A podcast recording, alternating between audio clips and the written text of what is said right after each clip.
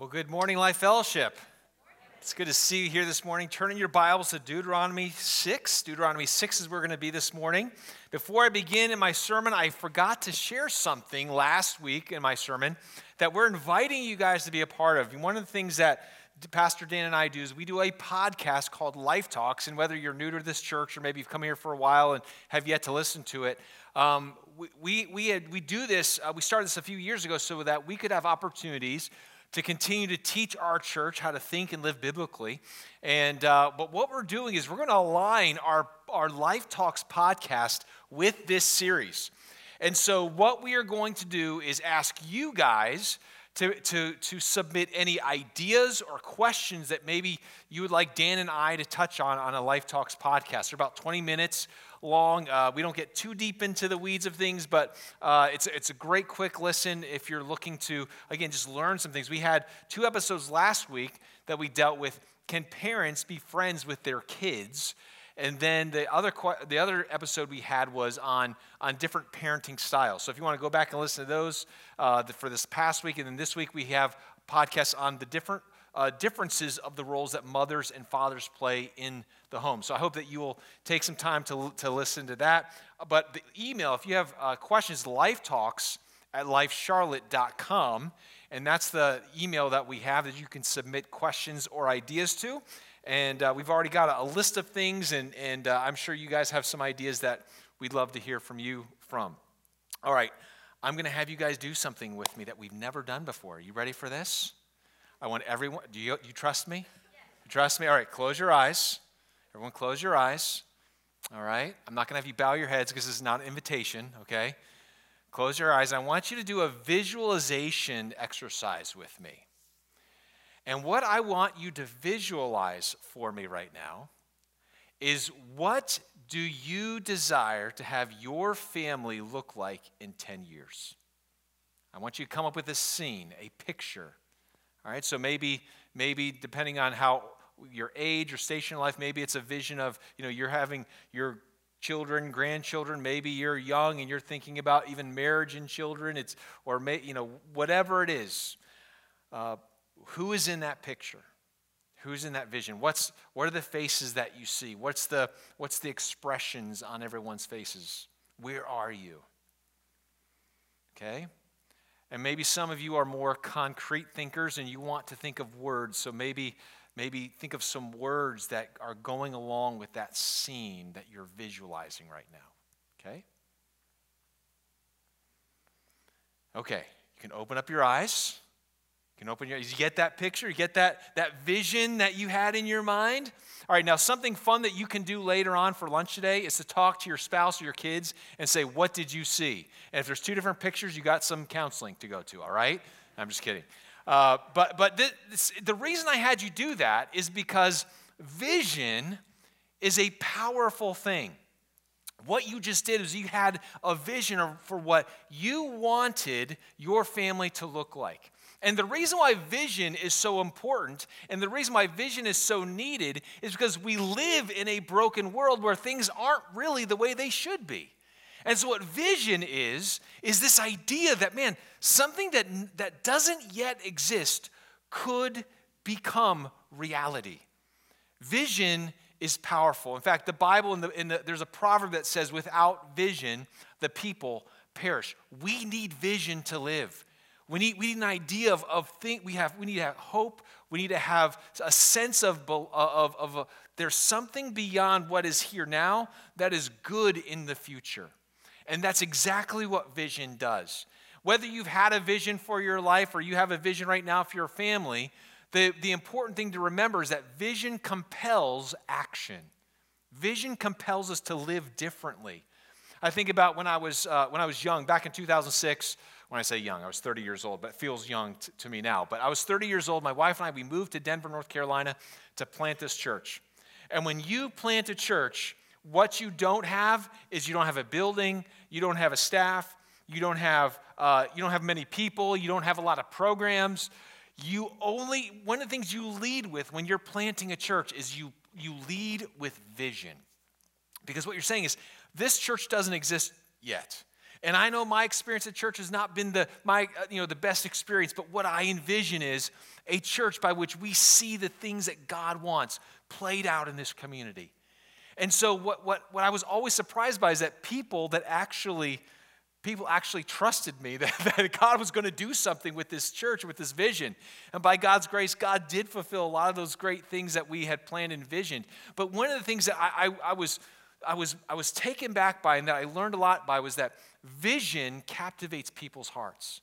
And when your heart is captivated by something that's bigger than yourself, then you say, you know what? I'm willing to realign my life to that vision, to what could be. And that's exactly what we see here in this passage in Deuteronomy chapter 6. What Julie, the passage that Julie read, is this God is casting this vision to his people. Now, last week in, in, in, our series, when we opened up, we know we, we talked about how God gave the, the people a choice life, life and blessing, or death and curse. And, and this is Deuteronomy is essentially one giant sermon from the prophet Moses. It's his final act of obedience, it's his final act of faithfulness as he's led the children of Israel for decades. He's about to pass away. He's 120 years old. And this final sermon is saying, listen, I want you to have the, I want you to have success. I want you to experience the blessing of God, but the choices are before you. You have two choices before you. Either you choose God and you choose the blessing He wants to give you, or you can choose your own way and your own path and receive destruction. But it's your choice. We talked about that last week. Well, what we're going to read about today is in Deuteronomy 6, the vision behind the message. The reason why God is, is, is bringing the people here is because he's, he's not just giving them a list of rules and saying, here's the rules, go do it. He shares these ideas that I want you to be faithful to me. Remember these four words I shared last week hear, love, keep, teach. Hear God, right? Love God, keep his commandments, and teach others to do. That's basically the entire theme of Deuteronomy. We're going to hear some of those words mentioned here in the first three verses of Deuteronomy again. But what, what we have to ask ourselves is what's the vision that you and I have for our families, for our marriages, for our future, for the lineage? Like one of the things that I am captivated by in my own heart is I, I don't know about you, I pray for my grandkids. I pray for my spouse, you know, I pray for my kids that they would marry godly spouses. I mean, I'm thinking of lineage prayers here. I'm halfway done with my life, and I'm like, God, I'm praying that you would do a work. I mean, usually when I was young, I'd, my prayers are all focused on me and God, give me a wife. And now that I'm at this age, I'm now thinking beyond just myself, my generation, and even my kids. And I'm saying, God, I want a godly legacy that comes from my family. And, and if we don't have a vision for what we want God to do in our families, we're just going to let life happen. We're just going to let you know the, the, the, the storms of life pass by, and we're going to constantly be reacting to things in life. One of the things that I believe we've got to do is we've got to ask ourselves do we have a vision? Do we have God's vision for our families? Because if, if there's a discrepancy between your vision and God's vision, you're not going to get God's blessing. Because God's at the end of God's vision is his blessing and the fulfillment and the abundance and the joy and the goodness that's at the end of that road. But if we choose to do our own thing and live our own path, that's where heartache and pain is. That's where death and destruction lie. And no matter where you are today, sitting in this room, maybe you're sitting there in the vision, maybe as you look back in your life, you're saying, man, life has not turned out for me the way I envisioned it when I was young. You know, things have been hard, things have been difficult. There's been disappointment, there's been discouragement, there's been all kinds of things that have come in and has not, has not worked out. And where I am today, sitting in this room, I'll be honest with you, man, I ha- once had this great vision for how my life was going to be. It's just different today. And if that's true for you, let me just say this that God's vision is not something that, that depending on, okay, you've passed it by. There's always the opportunity that God presents to, to all of us, his people, to say, you can always get back on track. there's always a choice before you to say, instead of me going this direction, I'm going to go in this direction. Let's read Deuteronomy chapter 6, verses 1 through 3 one more time. And I want you to pick up, just as I'm reading this, pick up on number, number, one, number one, listen for those words hear, love, uh, keep, and, and teach, if any of those words are here.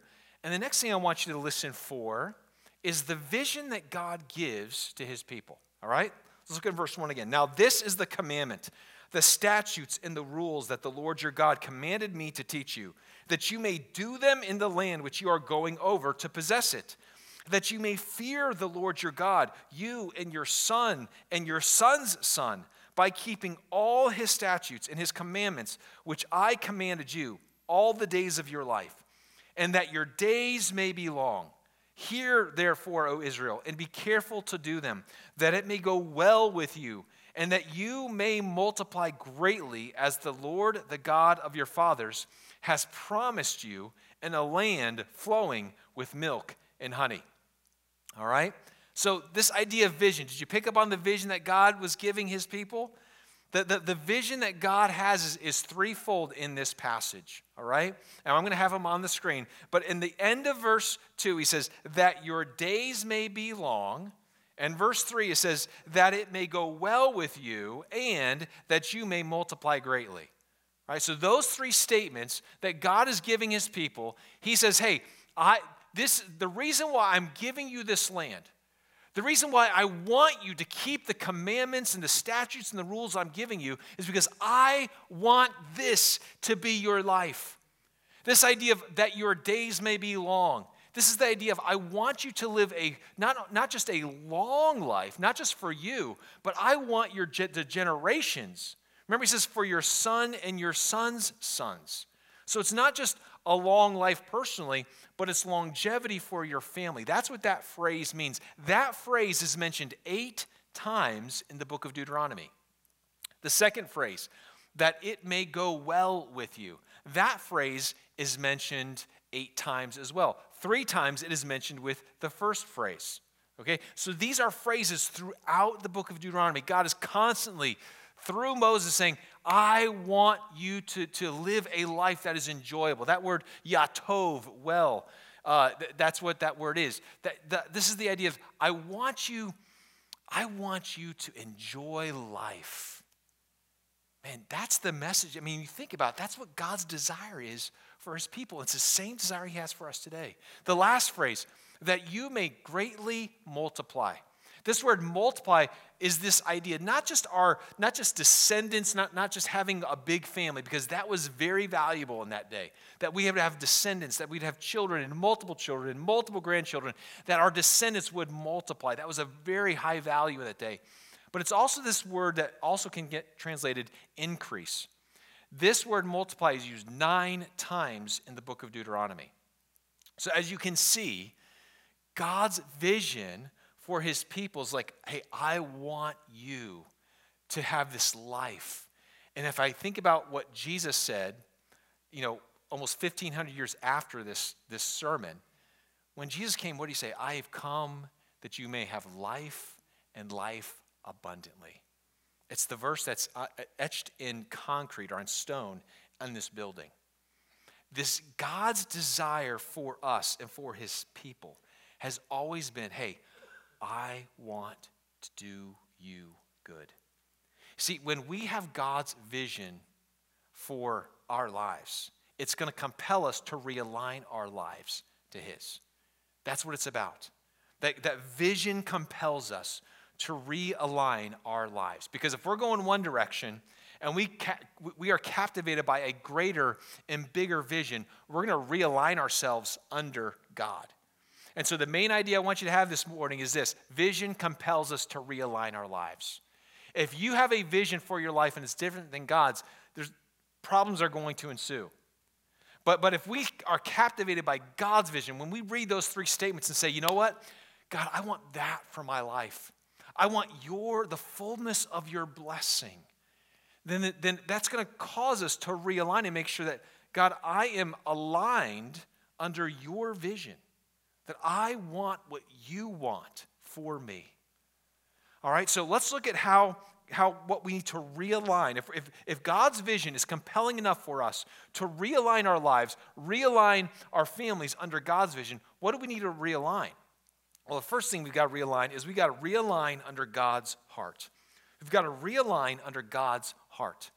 What I mean by that is we have to believe that what God wants for us is better than what I want for myself or for my family.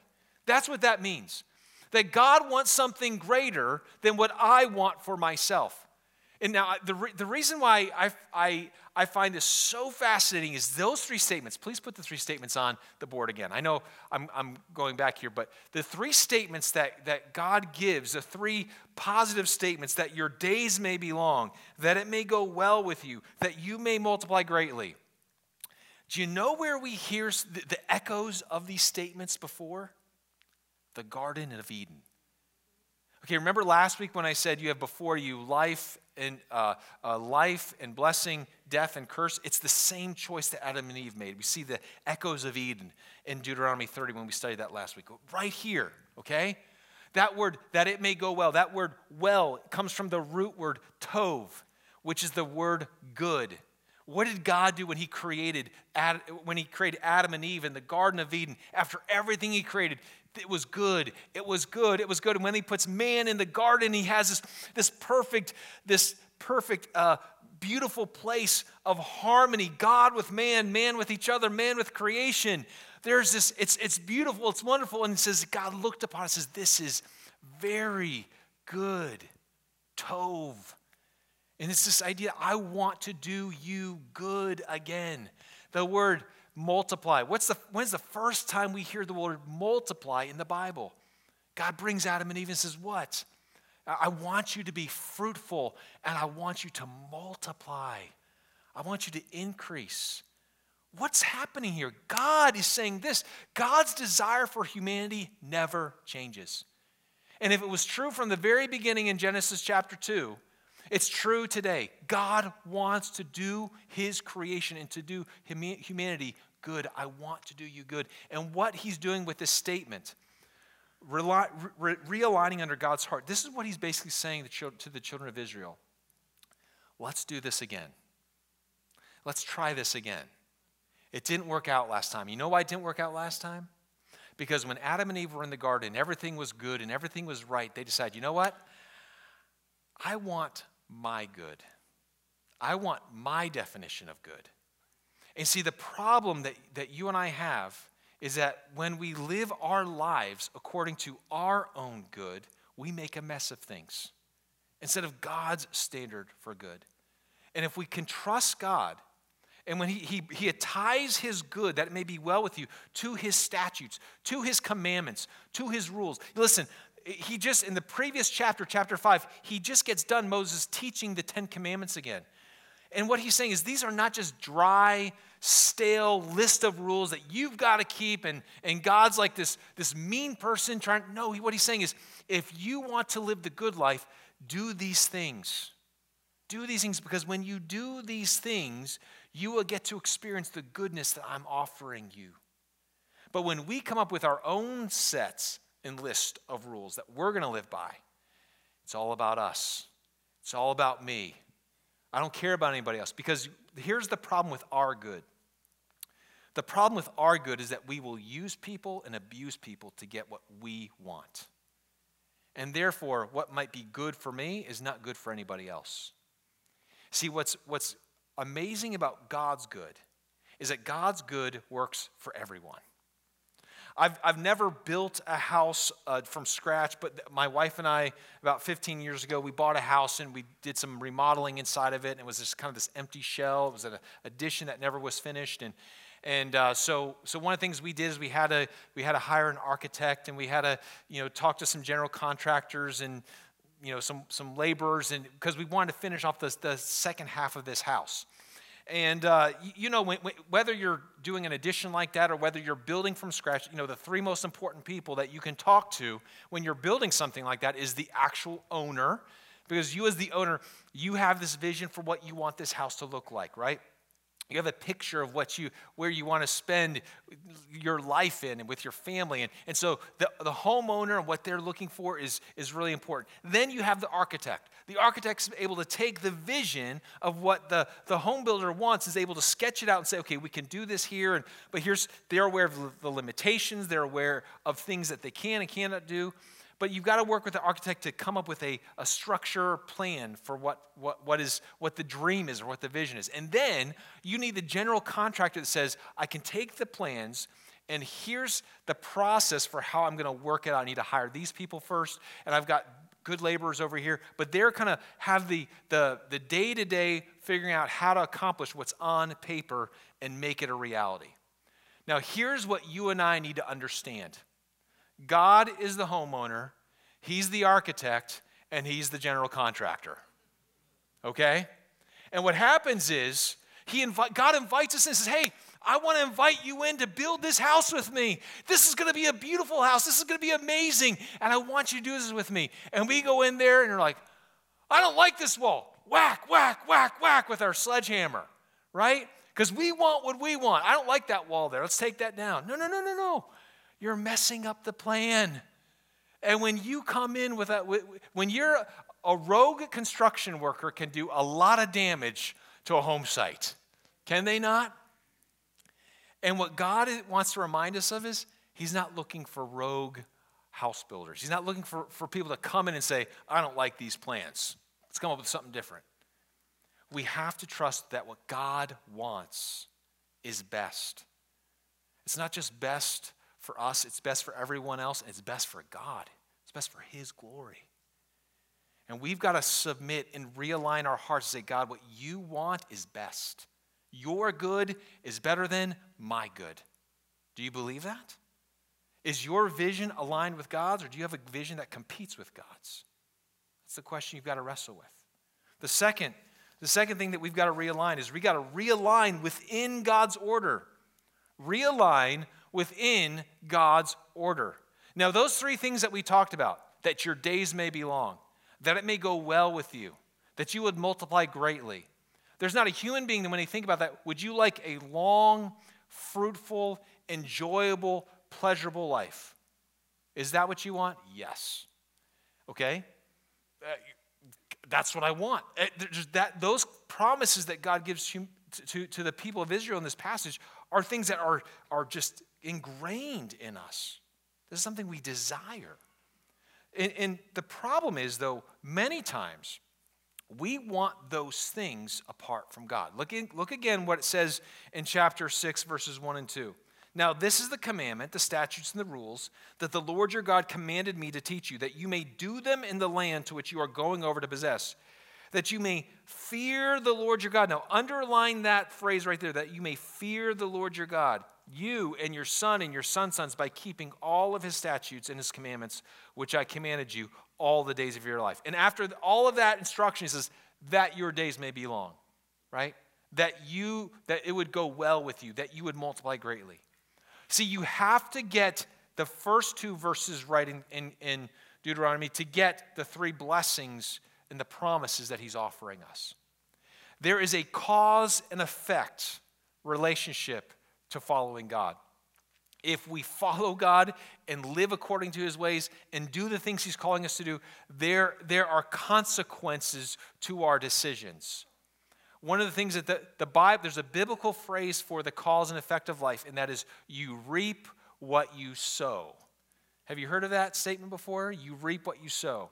It's a farming phrase, and the whole it's this idea this if I plant a, a tomato seed in the ground, what's going to grow up from the ground?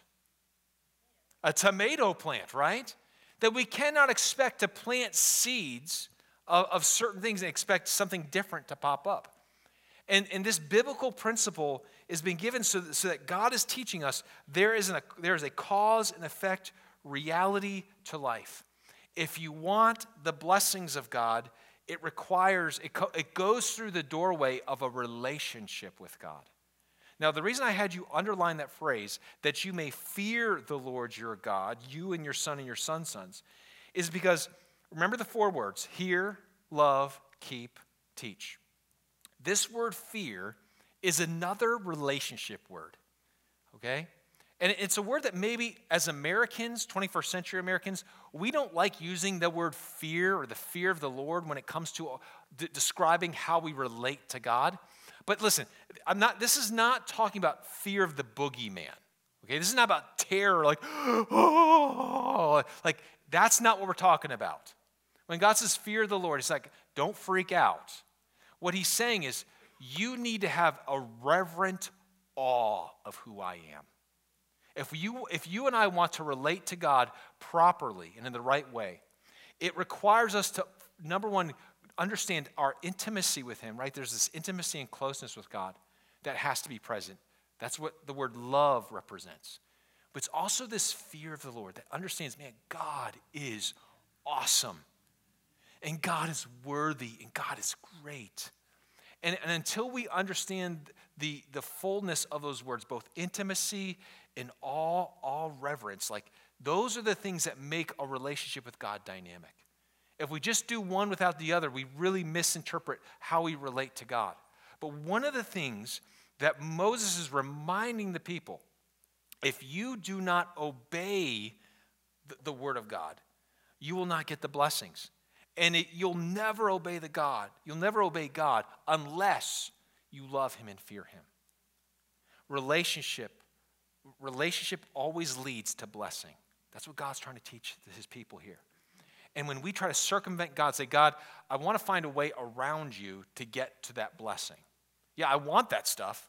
Those three things, I want that. But can I get it without you? Or maybe what I'll try to do is I'll try to get that but I'll, and I'll ask you for it, but I don't really want a relationship with you to get those things. See, in our own selfishness, in our own pride, many times we think we can get the things that God promises, but not do it God's way. What God is always wanting for us is He wants us to understand. I, what God wants us to want is He wants us to want a relationship with Him more than even the rewards of the relationship with Him many of you know I'm going back to school, getting my degree in counseling psychology. Uh, and uh, I'm reading a lot of fascinating books as I'm going back to school, and, and, and it's, it's been fun to, uh, to learn again in, in, a, in, an academic environment. But one of the books I'm just recently am in the middle of reading, um, it's, a, it's a marriage book. It's probably one of the best marriage books I've ever read. And so get your pens out, all right, all you married people.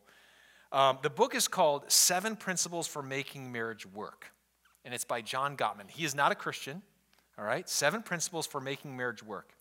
And as I was reading this book, you know, I, I have to read it for class and I've got to do some work with it, but, but I'm reading it and I'm like, man, this is really good. And John Gottman is, he's a researcher, he's a psychologist out in California. He has this thing called the Gottman Institute. And he has research, he has done scientific research on thousands of married couples for decades. And he has come up with these seven principles that basically say these couples that actually made it, like this is what was true of them. You know, a lot of times we think, like in our own minds, okay, in order to make marriage work, this is what has to be true. And, and one of the things he says is like every marriage has problems, every single marriage has problems. And every married couple fights, every married couple argues. And I, and I think one of the uh, it's, it's, it's really refreshing to hear that because I think a lot of times what Satan deceives our mind into thinking is if my marriage has problems and I'm fighting with my spouse, there's something wrong with this marriage and I got to get out. You know, the reality is every married couple fights and every married, married couple has problems. And the key, one of the things that he makes this keen observation as I was reading this book, is that underneath all of these issues that are on the surface, right? What keeps a couple connected is a deep and abiding respect and friendship with each other. Friendship is key to a successful marriage. And you can go through a you can have a lot of issues you got to work through.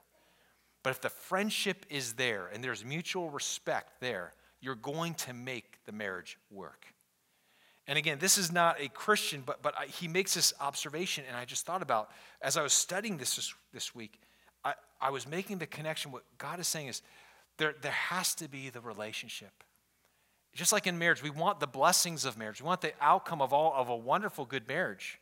But that's never going to happen unless there's, there's a foundational friendship a foundational relationship that exists, that one person is not using each other to get what they want.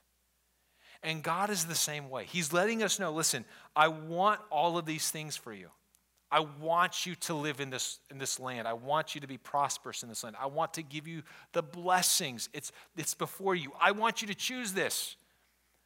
But you got to understand something. You don't get this, you don't get this, the fullness of this blessing apart from love and fear of me, apart from intimacy and relationship with me. It, that's what is required. And we, when we understand that, that there's no circumventing around God to get the blessing, we have to realize, okay, God, I want your order of how to do things, not mine. I want, I want you first, and I'll let the blessings come. And that leads us to the third point, and that is we have to realign to God's promise and plan. We've got to realign to God's promise and plan. You know, we first have to say, okay, do I even have the same desire as God has? Do I have the same definition of good that God has? Then we've got to ask ourselves, do I, do I want the blessing or do I want God with the blessing? Right? Because if we want the blessing apart from God, we're not going to get the blessing. We're not going to get that good life. But, but Moses says something here that, that I think is a loaded term. And it's loaded because it's, there's history to this word. There's a lot of story behind this word. But look again in verse 3 Hear, therefore, O Israel, be careful to do them, that it may go well with you, and that you may multiply greatly, as the Lord, the God of your fathers, has promised you in a land flowing with milk and honey. This word promise, he says, the Lord, the God of your fathers. Now, maybe you, uh, I want to remind you, last week, and, and we didn't really touch on this, but when we were talking about the covenant blessing in, in Deuteronomy 30 last week, Moses mentions Abraham, Isaac, and Jacob. And once again, that Moses is going to draw the, the, the, the, connection here that God, the reason why this nation is here, the reason why there are, whether it's hundreds of thousands or millions of people standing at the precipice of the promised land. The reason why God is offering you this amazing opportunity is because God promised Abraham 400 years ago that I would bless him and make him into a nation.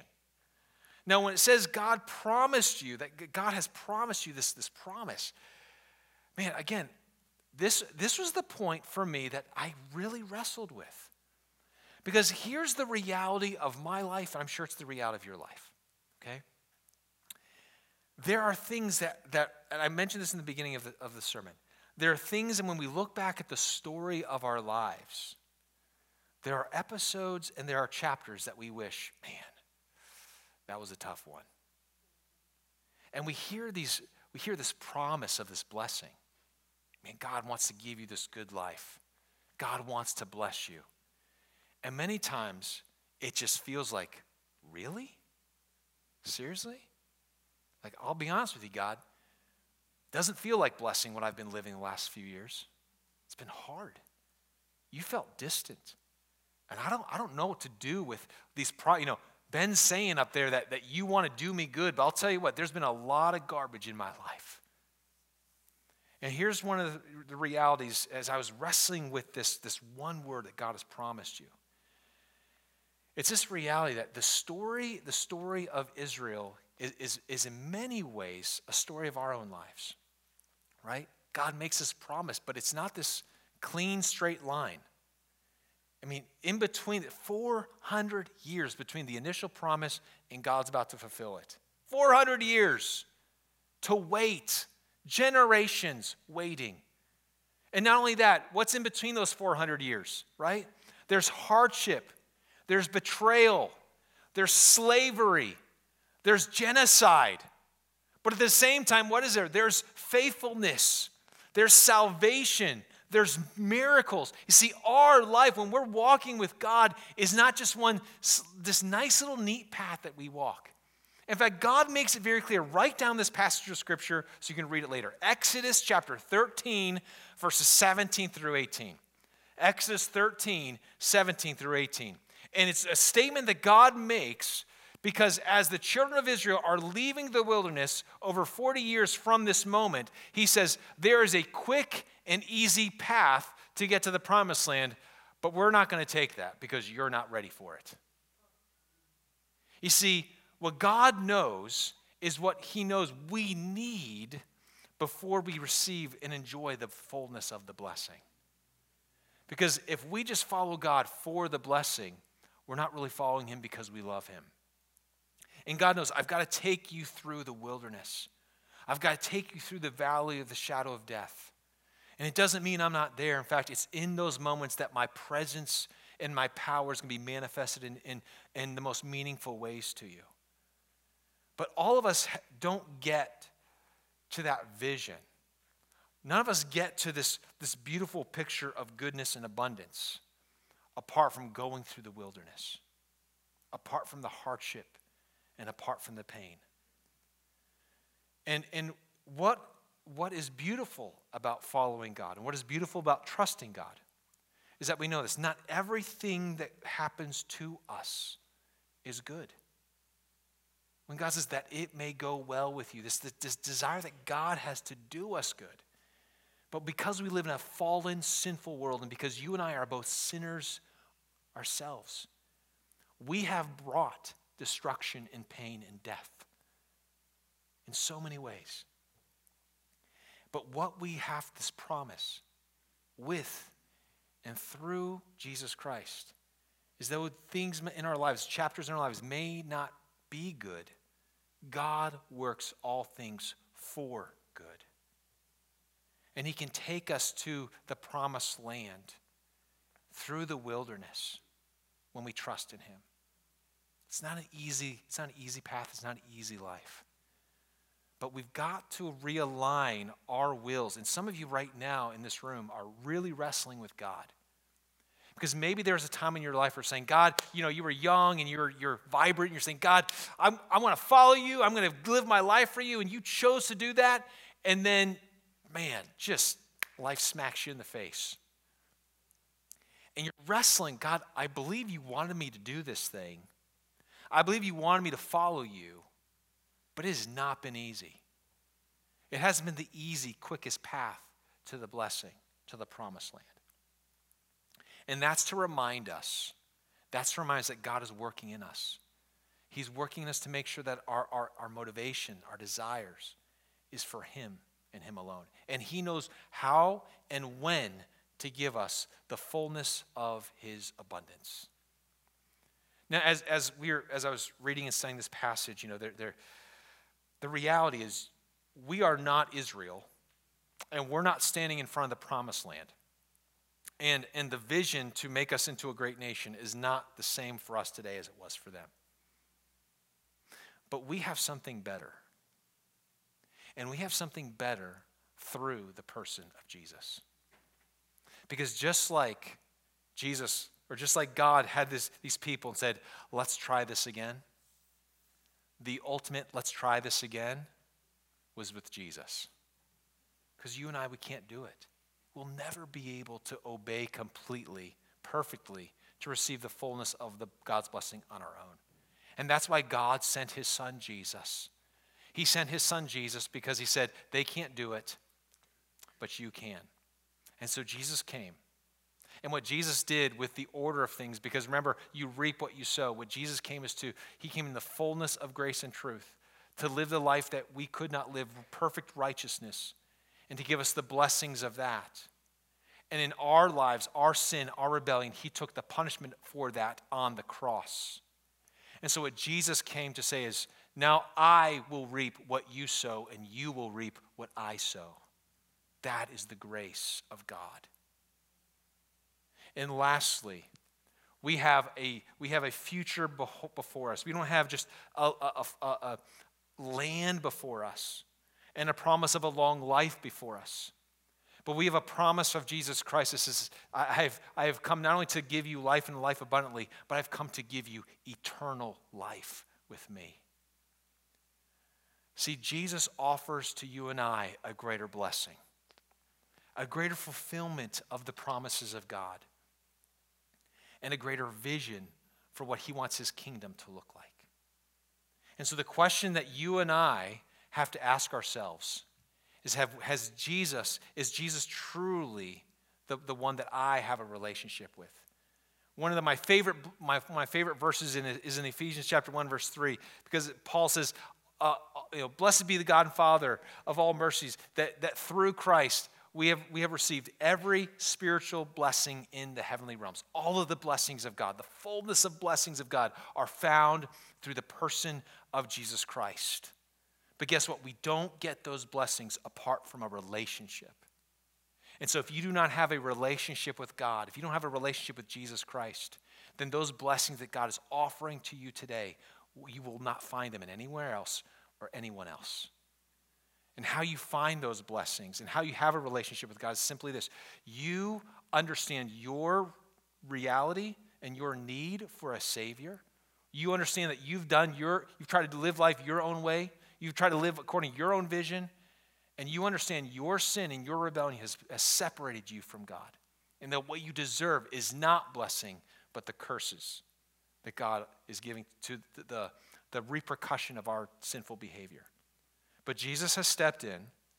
He died on the cross for your sins and mine, and now offers to us the fullness of forgiveness and the fullness of a relationship with Him when we repent of our sins and place our faith in Him. And that's the opportunity I want to leave you with this morning. If you've never placed your faith and trust in Jesus Christ, if you've never accepted Him as your Lord and Savior, now is the day to do it. And if in just a moment we're going to close this time, but if you have questions about how to do that, or you have question, more questions about what it means to have a relationship with Him, come see me. We have a prayer team out in the lobby. We'd love to talk with you. But that is the most important decision you can make today. Let's finish this sermon. Just three application questions, then we're done. Number one, whose vision do you have? Whose vision do you have? Do you have your vision of what the good life looks for you? Or do you have God's vision? Think about what you pictured in the beginning of this sermon. Where was God? Where was God in that picture? Is it all about you? Or is it, it about something bigger? Is it about, is it, do you have the vision that God has for you and your family? Number two, are you living within God's order? Are you living within God's order? Are you trying to get things from God without, without the relationship? Or are you leading with the relationship saying, God, you're enough? You let the blessings come and your plan and your timing. And that leads us to question three Have you submitted to God's plan for his vision? Some of you right now are, are questioning, man, I just, I've decided to, I decided to follow God. I've been trying to do God things, God's things, God's way. But man, I'm through the, I'm in the wilderness right now. My hope and my prayer for you is don't give up. Keep trusting in God's faithfulness. He is faithful to his promises. And he's faithful to his promises because he paid for that promise and he guarantees that promise through the blood of his son, Jesus Christ. Don't give up. Don't turn your back. Keep moving forward and keep trusting and aligning your heart to God's.